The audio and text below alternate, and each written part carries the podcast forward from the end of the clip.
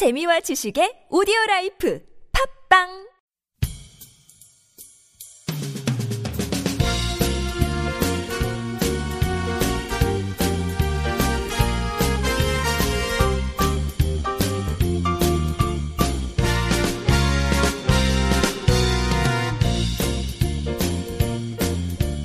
안녕하세요. 김혜민 기자입니다. 안녕하세요. 문경환 기자입니다. 안녕하세요. 진행자 윤탱입니다. 반갑습니다. 네. 윤탱님은 어떻게 지내셨는지? 저는 바쁘게요. 지금 개강을 해가지고 새내기들을 만나고 싶은데 잘 모집이 안 되네요. 신입 회원이. 아 진짜? 네. 몇 명 정도 모았나요? 새내기들 아직 안 돌아왔고, 저희가 연령대가 높아요. 그래서 24, 5 이런 친구들이 많이 있어가지고. 네. 급합니다. 새내기들이 좀 겁나겠다. 왜 나이든 선배들만 있어, 여기는. 아재라고 한 명 있거든요, 아재. 27살. 본명은 아니죠, 아재가? 네, 별명이에요, 별명. 애들 데리고, 진짜 세대 차이 이야기를 하고 있어요. 7살, 6살 차이 나서 밖에 안 나면서. 새내기 쫓아내고 있는가 보다. 세대 차이. 나긴 나더라고요, 언니. 7살인데도 나더라고요. 네, 그래서 그 새내기들을 빨리 받고 싶습니다. 네. 꼭 들어왔으면 좋겠네요. 네. 제가 올해래요. 오늘 이제 소개해 드리려고 하는 거는, 이제 그때 연재 시리즈 중에 세 번째인데요. 이제 조선신민당과 조선공산당이 합당이 돼서 조선노동당이 만들어지는 과정을 좀 제가 이제 소개를 좀 해드리고 있어요. 네. 그래서 이번에 세 번째는 이 합당을 어떻게 했는가, 합당을 한 이유는 뭐고, 그 의미는 무엇인가 이런 것들을 좀 소개해드리고자 합니다. 합당이랑은 좀 어려웠을 것 같은데 궁금하네요. 네, 원래 합당이 되게 쉬운 문제가 아니잖아요. 네. 그렇죠. 네. 이게 지분 싸움을 해야죠. 네. 그래서 합당이 왜 이루어지게 됐는지 이거부터 보려면은 조선신민당과 북조선공산당이 합당을 했습니다. 네. 이제 남에서도 했거든요. 남조선노동당과 조선신민당, 남조선 이 세력과 합당을 했었는데. 제가 지금 소개해드린 거는 북한 언론사니까 우린 북한 위주로 소개를 드리는 건데요. 북한 언론사는 아니고. 네. 북한 소식을 보도하는 언론사. 네. 네. 그래서, 조선신민당과 북조선공산당이 일단 합당을 한 이유는 뭐냐면은, 일단 가능했던 이유는, 일단 기본적으로 이 두 세력이, 북조선공산당 확실히 공산주의자들이 있었을 거 아니에요. 근데 네. 조선신민당도 공산주의 세력이 좀 있었다는 거죠. 네. 공산주의 지향하는 세력들이 있었지만, 겉으로는 이제 조선신민당이 공산주의를 내걸거나 이러진 않고 있었어요. 근데 어쨌든 기본은 이 둘 다 뭔가 사회개혁을 바랬고 있었기 때문에 둘 다 뭔가 그 기본적으로 이 지지 세력들이 조금 차이는 나긴 했지만 정세 인식에 대한 부분이나 당면에서 지금 해야 될 과제나 이런 거에 대한 인식이 똑같았습니다. 네. 토지 개혁을 해야 된다라든가 아니면 어떻게 해야 된다 이런 것들 의견이 기본 일치했다는 거죠. 근데 조선신민당은 공산주의 이렇게 사회주의를 하자, 공산주의를 하자 이렇게 내걸진 않았었고 북조선 공산당 같은 경우는 그런 뉘앙스를 보이고 있어요. 우리가 지향해야 될 나라는 사회주의고 공산주의다 이렇게 내걸고 있었습니다. 네. 근데 이제 어쨌든 지금의 현재 과업이 비슷함으로 일단 같이 가자 이렇게 된 거죠. 그래서 이제 그 합당이 가능했던 부분이 있었고요. 둘 다 어쨌든 기본적으로 지금은 반제 반봉건 민주주의 혁명을 해야 한다 이렇게 해서 제국주의를 반대하고 봉건제를 좀 극복해야 된다 이런 것들을 얘기하고 있었습니다. 근데 이제 이렇게 둘 다 정세 인식과 당면 과제가 좀 비슷하다고 해서 무조건 합당이 되는 건 아니에요. 이들이 합당한 이유는 좀 복잡한 내외 정세가 있었습니다. 이제 이종석이라는 분이 계세요. 이분이 전 통일부 장관인데 이 사람이 예전에 논문을 쓴 게 있거든요. 네. 북조선 공산당과 조선신민당의 북조선 노동당으로의 합동에 관한 연구가 있습니다. 네. 합동이라고 했네요. 합당이라고 네. 안 하고. 네. 왜 합동이라 했는지 알 수가 없네요. 네. 근데 이 사람이 인용을 했어요. 뭘 인용을 했냐면은 1946년도에 7월 29일에 합당 결정서를 인용을 했거든요. 네. 이걸 보면서 좀 정세의 상황을 이해할 수가 있는데 일단 지금 상황에서는 어떤 상황이냐. 국제적으로도 보더라도 이 제국주의 세력이 연합을 해서 민주주의 세력들의 발전에 탄압하고 있다는 거죠. 이를테면은 제국주의라고 보는 게 이제 미국을 좀 꼽는다고 하면은 한반도로 봤을 때 미국 제국주의랑 이 친일파 세력이 이제 한반도 이남 지역이 자발적으로 건설된 인민위원회 이런 걸 해산하고 민족주의자들을 막 탄압하고 이런 과정이 있었단 말이죠. 이런 것들이 지금 벌어지고 있다. 국제적으로도 그렇고 한반도도 그렇다. 이렇게 주장을 했어요. 되게 위기다 이렇게 본 거죠. 네. 그리고 이런 상황에서 가장 긴급한 임무는 우리가 분단될 위험이 있기 때문에 빨리 통일 정부를 수립하는 게 되게 중요하다. 그리고 빨리 이런 친일파나 미국의 이제 이 제국주의 이런 분위기를 소멸해가지고 전 조선적으로 민주주의 개혁을 이루는 것이 매우 중요하다. 그리고 물질적인 생활을 향상시켜야 한다. 경제 발전이 이뤄야 한다. 이렇게 이게 매우 시급한 문제다. 이렇게 바라본 거예요. 네. 그 두 당은. 그래서 이 두 당이 이걸 실현하기 위해서는 북조선 자체가 그러니까 북한 지역이 조선 민주주의 발전의 기본적 근거지면서 추진력이 돼야 된다. 이렇게 본 거죠. 네. 근데 이렇게 되려면은 전체가 단결을 해야 된다. 전체 근로자들이 단결을 해야 되는데 이 단결이 되려면은 근로자들의 이익을 대변하는 정당들이 연합을 해서 좀 더 대중적인 정당을 만들어야 된다. 이렇게 본 거예요. 당이 여러 개 있으면 네, 분열되니까. 단결이 안 되니까. 북조선 공산당은 주로 노동자들 이런 사람들이 많았거든요. 그리고 이제 조선신민당은 지식인들이나 농민, 뭐 농민들도 공산당에 소속된 농민들도 있었지만 소자산 계급이라고 해서 뭐 상인들이 좀 많이 있었어요. 이 세력들도 어쨌든 전부 다 근로 대중들이고 전부 다 통일을 지향하고 있고 그다음에 친일 세력들이 막 집권하고 이런 걸 원치 않기 때문에 이들의 힘을 하나로 모으자. 이렇게 본 거죠. 그래서 이렇게 하나로 모으기 위해서 그래서 합당을 해야 된다 이렇게 보고 있었다라는 게 이제 그 결정서 내용이었다 이렇게 이종석 전 통일부 장관이 인용을 했습니다. 네. 근데 이제 이게 이제 사실은 이런 상황들 속에서 이제 조선공산당이 합당을 쭉 했는데 이 합당이라는 게 쉬운 문제가 아니잖아요, 그렇죠? 네. 네. 합당이 이제 사실은 하부 조직, 특히 하부 지역에서 양당 간의 마찰을 빈번하게 일으켰다. 이렇게 전 통일부 장관 이종석 씨가 이제 주장을 했습니다. 근데 어쨌든 이분은 분열 이 과정에서 어떤 의견들이 좀 나왔냐면은 합당 과정에서 일단은 북조선 공산당 측은 공산당의 신민당화, 소자산 계급화를 비판했습니다. 한마디로 말하면은 이념의 순결성이 무너진다.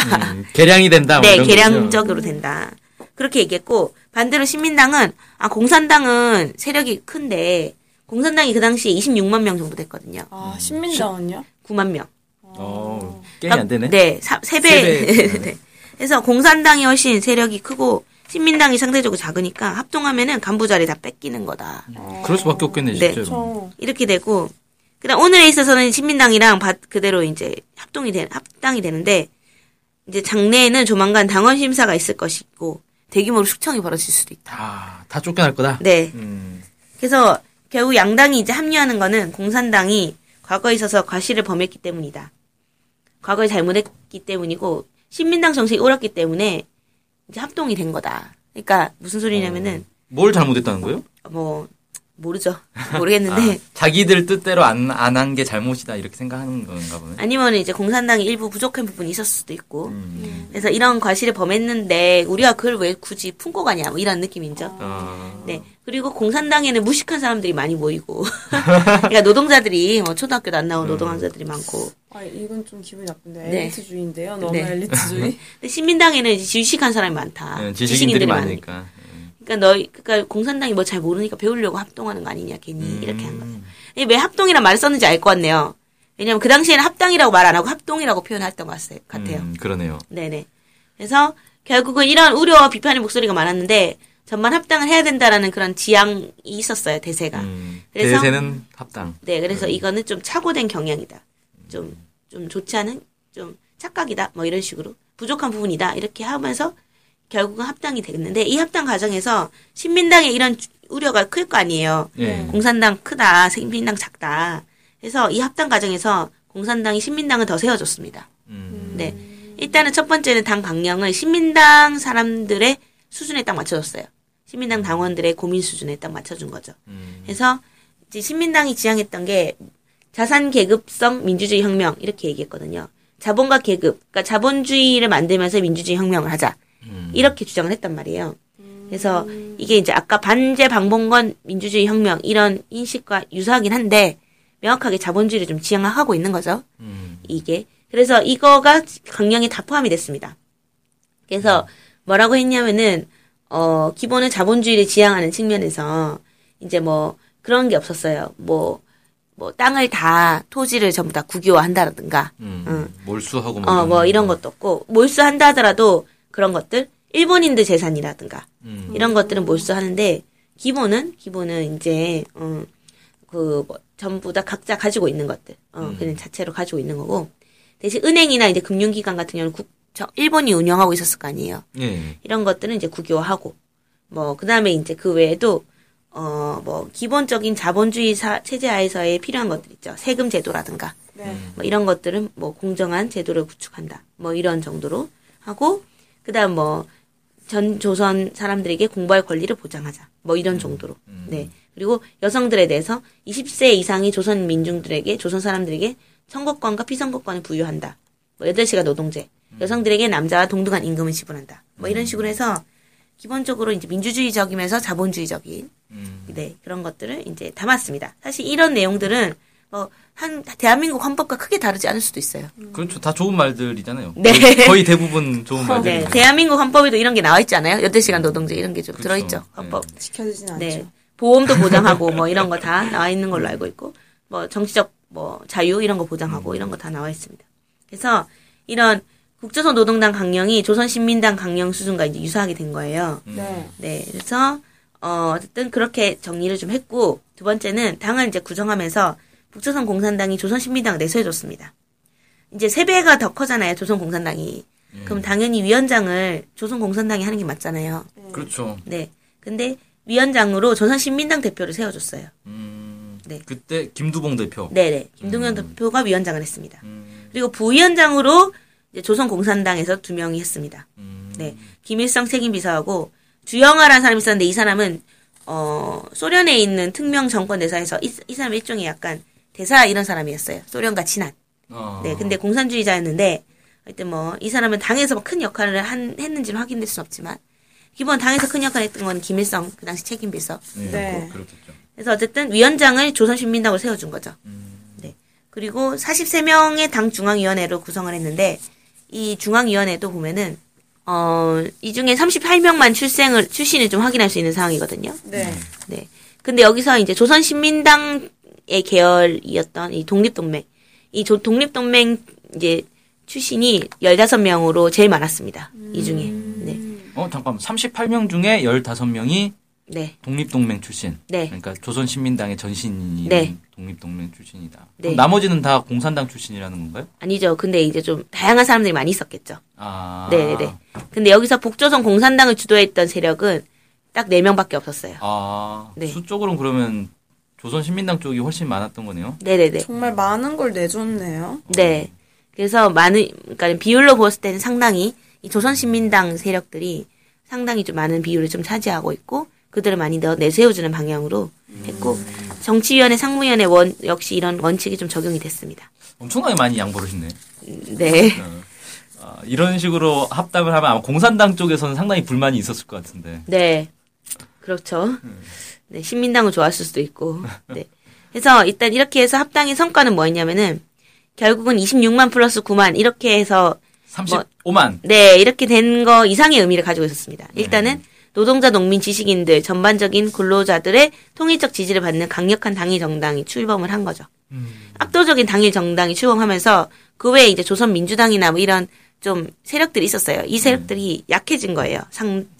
이제 예를 들어서 거대 당 정당이 네, 출연을 해버렸다. 그러면서 이제 그 세력들은 약간 그에 비해서는 약간 좀 세력이 적은 그런 정당들이 돼버린 상황이 돼버린 거죠. 네. 이를테면 지금 새누리당과 민주당이 통합을 해버린다 생각해 보세요. 나머지 정당 통합 안 해도 나머지 정당은 군소 정당이에요. 네. 네. 예를 들어서 이제 새누리당과 국민의당이 합당을 한다. 아, 그럼 이제 더민주당은 이제 끝나는 거죠. 네네네. 그런 느낌이었다는 거죠. 네. 그렇게 되는군요. 네. 그래서 이런 상황이었다. 그래서 이제 북조선 공산당은 공산주의자들이 지도부였지만. 광범위한 이제 중간파라고 주장했는데 지식인들이나 이런 사람들을 포용하고 있던 조선신민당들을 합당함으로써 이북 지역에서의 개혁을 빠르게 막 이끌어 왔던 겁니다. 네. 그래가지고 이제 결국은 이로써 이제 북한 정진을 완벽하게 이제 북조선 노동당 중심으로 움직이게 됐고, 소위 말하면 이제 소부르주아 계급 정당이라고 주장하는, 소위 말하면 이제 막 지주들이나든가 자본가들이 이제 큰 자본가들이 좀 가입되어 있는 조선민주당이나 이제 또 천도교 청우당이라고 있어요. 이런 정당들이 있었거든요. 기독교나 천도교를 지향하는 이제 정당들이 있었는데, 이런 정당들은 한마디로 말하면 우당, 위성정당 이런 식으로 해서 보조적인 세력이 돼버리는 상황이 됐습니다. 청우당은 지금도 있는 거고 네. 조선민주당은 지금은 없죠. 네, 지금 있어요. 아, 지금 있어요? 조선민주당이? 아, 없나요? 지금 있는 걸로 아는데. 사회민주당이 네, 네, 그게 이게 발전됐습니다. 아, 이름이 그렇게 사회민주당으로 나중에 바뀌는 거군요. 네, 네. 이 사회민주당이 그 예전에 민주노동당이랑 막 이렇게 교류하고 있었죠. 네, 네. 그럼 그것과 지금 노동당의 그 차이는 뭐예요? 그 정당들은 뭐 어떤 차이가 있다고 봐야 될까요? 강령이 다르죠. 그러니까 노동당은 말 그대로 이제 사회주의를 하자는 정당인 거고 사회민주당은 사회주의가 아니라 사회민주주의를 하자는 정당인 거죠. 그리고 이제 청우당은 정치보다는 종교 정당인 거죠. 이건 천도교라는 종교를 믿는 사람들의 정당. 어쨌든 정치적이나 사상의 자유가 나름 있는 거네요. 네네네. 여기는. 그리고 되게 신기한 게 아직도 이게 북한은 이제 뭐 예를 들어서 이런 통제와 정치적 억압이 있을 거라는 예상이 누구나 하고 있지만 근데 의외로 보면은 이런 정당들이 계속 지금까지도 유지가 되고 있다. 그 최고인민회의에 그 저기 배석이 있어요. 의석을 배정을 해줘요. 네. 사회민주주의나 천도교 정당. 네, 사회민주당이나 뭐 이런 데들이. 네. 그래서 뭐 그렇습니다. 그래서 결국은 이게 이제 북조선 노동당이 만들어진 거고 이런 북조선에서도 이렇게 합당이 되는 분위기가 되니까 남한, 그러니까는 3·8선 이남 지역에서도 이제 조선공산당 이런 세력이 있었거든요. 조선신민당, 조선인민당 이런 데들이 합당이 돼요. 남조선 노동당이 결성이 됩니다. 여기는 좀 더 많았네요. 조선인민당이라는 당이 네. 또 추가가 됐네. 네네. 네, 그렇습니다. 이게 이제 여운형 선생이 하셨던 그 네. 건국동맹 이쪽 네, 세력이었던 것 같습니다. 그래서 결국은 이렇게 남조선 노동당 이후에서 이남 지역에서 단독선거 반대 투쟁 같은 거를 막 만들면서 미군정이나 이승만 정권의 탄압을 막 당하게 되는 거예요. 그리고 또 48년도 12월 1일에 국가보안법이 제정되면서 아예 남조선 노동당이 완전히 불법화돼 버립니다. 네. 그러면서 이제 모든 남조선 노동당 사람들이 이제 그 뭐라고 하죠? 수배가 떨어지고 막 그런 상황이 되는 거죠. 다 체포되고 막 그랬군요. 네네네. 그래서 이 과정에서 남조선 노동당 주요 인사들이 월북을 단행해요. 그래서 월북을 하게 되고 결국 남조선 노동당과 북조선 노동당이 이제 새로운 우리 정부를 수립하자 이렇게 주장을 하면서 미군정과 이승만 정부는 소위 말하면 괴뢰정부다. 이거는 투표도 안 했고 투표하는 과정에서도 그 투표하는 날만 그 5,000명 가까이가 학살이 당했고 투옥이 되고 막 그랬었거든요. 투표한 날만 350명이 죽었어요. 그날 50단독 선거 한 날. 그러니까 선거인데 왜 사람이 죽일까 이게 이해 안 되겠지만 네. 선거를 반대하는 사람들 그냥 죽여버린 거죠. 감옥에 데리고 가거나. 그런 식으로 진행했기 때문에 이 남조선 노동당과 북조선 노동당이 아 이건 정부가 아닌데 이렇게 생각하면서 조선민주주의 인민공화국 수립할까 이렇게 하면서 48년도 8월에 연합중앙위원회를 설치를 하고 일단 우리 당부터 합당을 하자 이렇게 해서 남조선 노동당과 북조선 노동당이 49년도에 합당을 합니다. 그래서 조선 노동당이 6월 30일에 창건이 딱 정식화해서 창건이 되는 거죠. 창건일이 그럼 6월 30일이네요. 조선 노동당은. 네. 근데 이때 과정에서 일단은 이때 중앙 지도부로 위원장은 한 명으로 북에서 이제 김일성 위원장 이렇게 세워졌고요. 그다음에 이제 부위원장은 남북이 한 명씩 이렇게 했고요. 비서는 3명이었는데 비서는 북에서 1명, 남한에서 2명 이렇게 선출했습니다. 네. 이렇게 해서 조선 노동당이 완성이 됐습니다. 근데 보면은 아까도 말씀하셨지만 1949년도 6월 30일에 완성이 된 거잖아요. 네. 근데 6월 30일이라고 당 창건일을 안 두고 있습니다. 그러게요. 네, 그 이유는 뭐냐면은 조선 노동당의 주요 성원들이 확보되고 조선 조직 골간의 구성이 사실은 조선 공산당 북조선 분국 창건일인 10월 10일이 시작이었다 이렇게 보기 때문에 이날을 당 창건일로 보고 있습니다. 네. 아 이게 근데 제 느낌에는 이것도 연구를 해봐야 될 것 같은데. 애초에 이제 당 창건일은 6월 30일이었을 것 같아요. 49년 이후에는 얼마 동안에는. 네. 그러다가 언제부턴가 10월 10일로 바뀌었을 것 같거든요. 왜요? 느낌상. 아니 왜 그러냐면 그러면 신민당이 아 그렇죠. 그 이제 남노당 출신들은 불만이 있을 거 아니에요. 그렇겠네요. 네. 그리고 신민당하고 통합된 그 날짜도 있으니까 신민당 입장에서도 10월 10일이 왜 창당일이야. 우리랑 합당한 게 창당일이지 이렇게 생각할 수도 있고. 네네네. 그래서 왠지 언제부턴가 좀 그런 의견이 없어질 때쯤부터 10월 10일을 세지 않았을까라는 네. 추리를 해보는데 네. 한번 검증은 해볼 필요가 있겠습니다. 네, 가서 물어보죠. 나중에 통일되면. 네, 전화로 한번 물어보든지. 네, 좋습니다. 뭐 시리즈로 하는 거 오늘은 이게 당 이름이 전 너무 헷갈려요. 노동당도 너무 많고. 네. 한데 어쨌든 북한은 공산당이 아니다 그 시리즈의 두 번째인 거죠. 네. 이제는 왜 아닌지 조금 더 골격이 잡혀가는 것 같아요. 네, 세 번째였습니다. 아, 세 번째인 거죠? 네. 그 네 번째도 혹시 나오나요? 네, 이제 이게 끝이고요. 네 번째는 당의 구조 뭐 이런 거 하기로 하지 않나요? 네. 새롭게 당의 구조를 궁금해하실 것 같아서. 그럼 그 당의 구조에 대해서 네. 다음 시간에 좀 알아보도록 하겠습니다. 네. 감사합니다. 네, 감사합니다. 안녕히 계세요.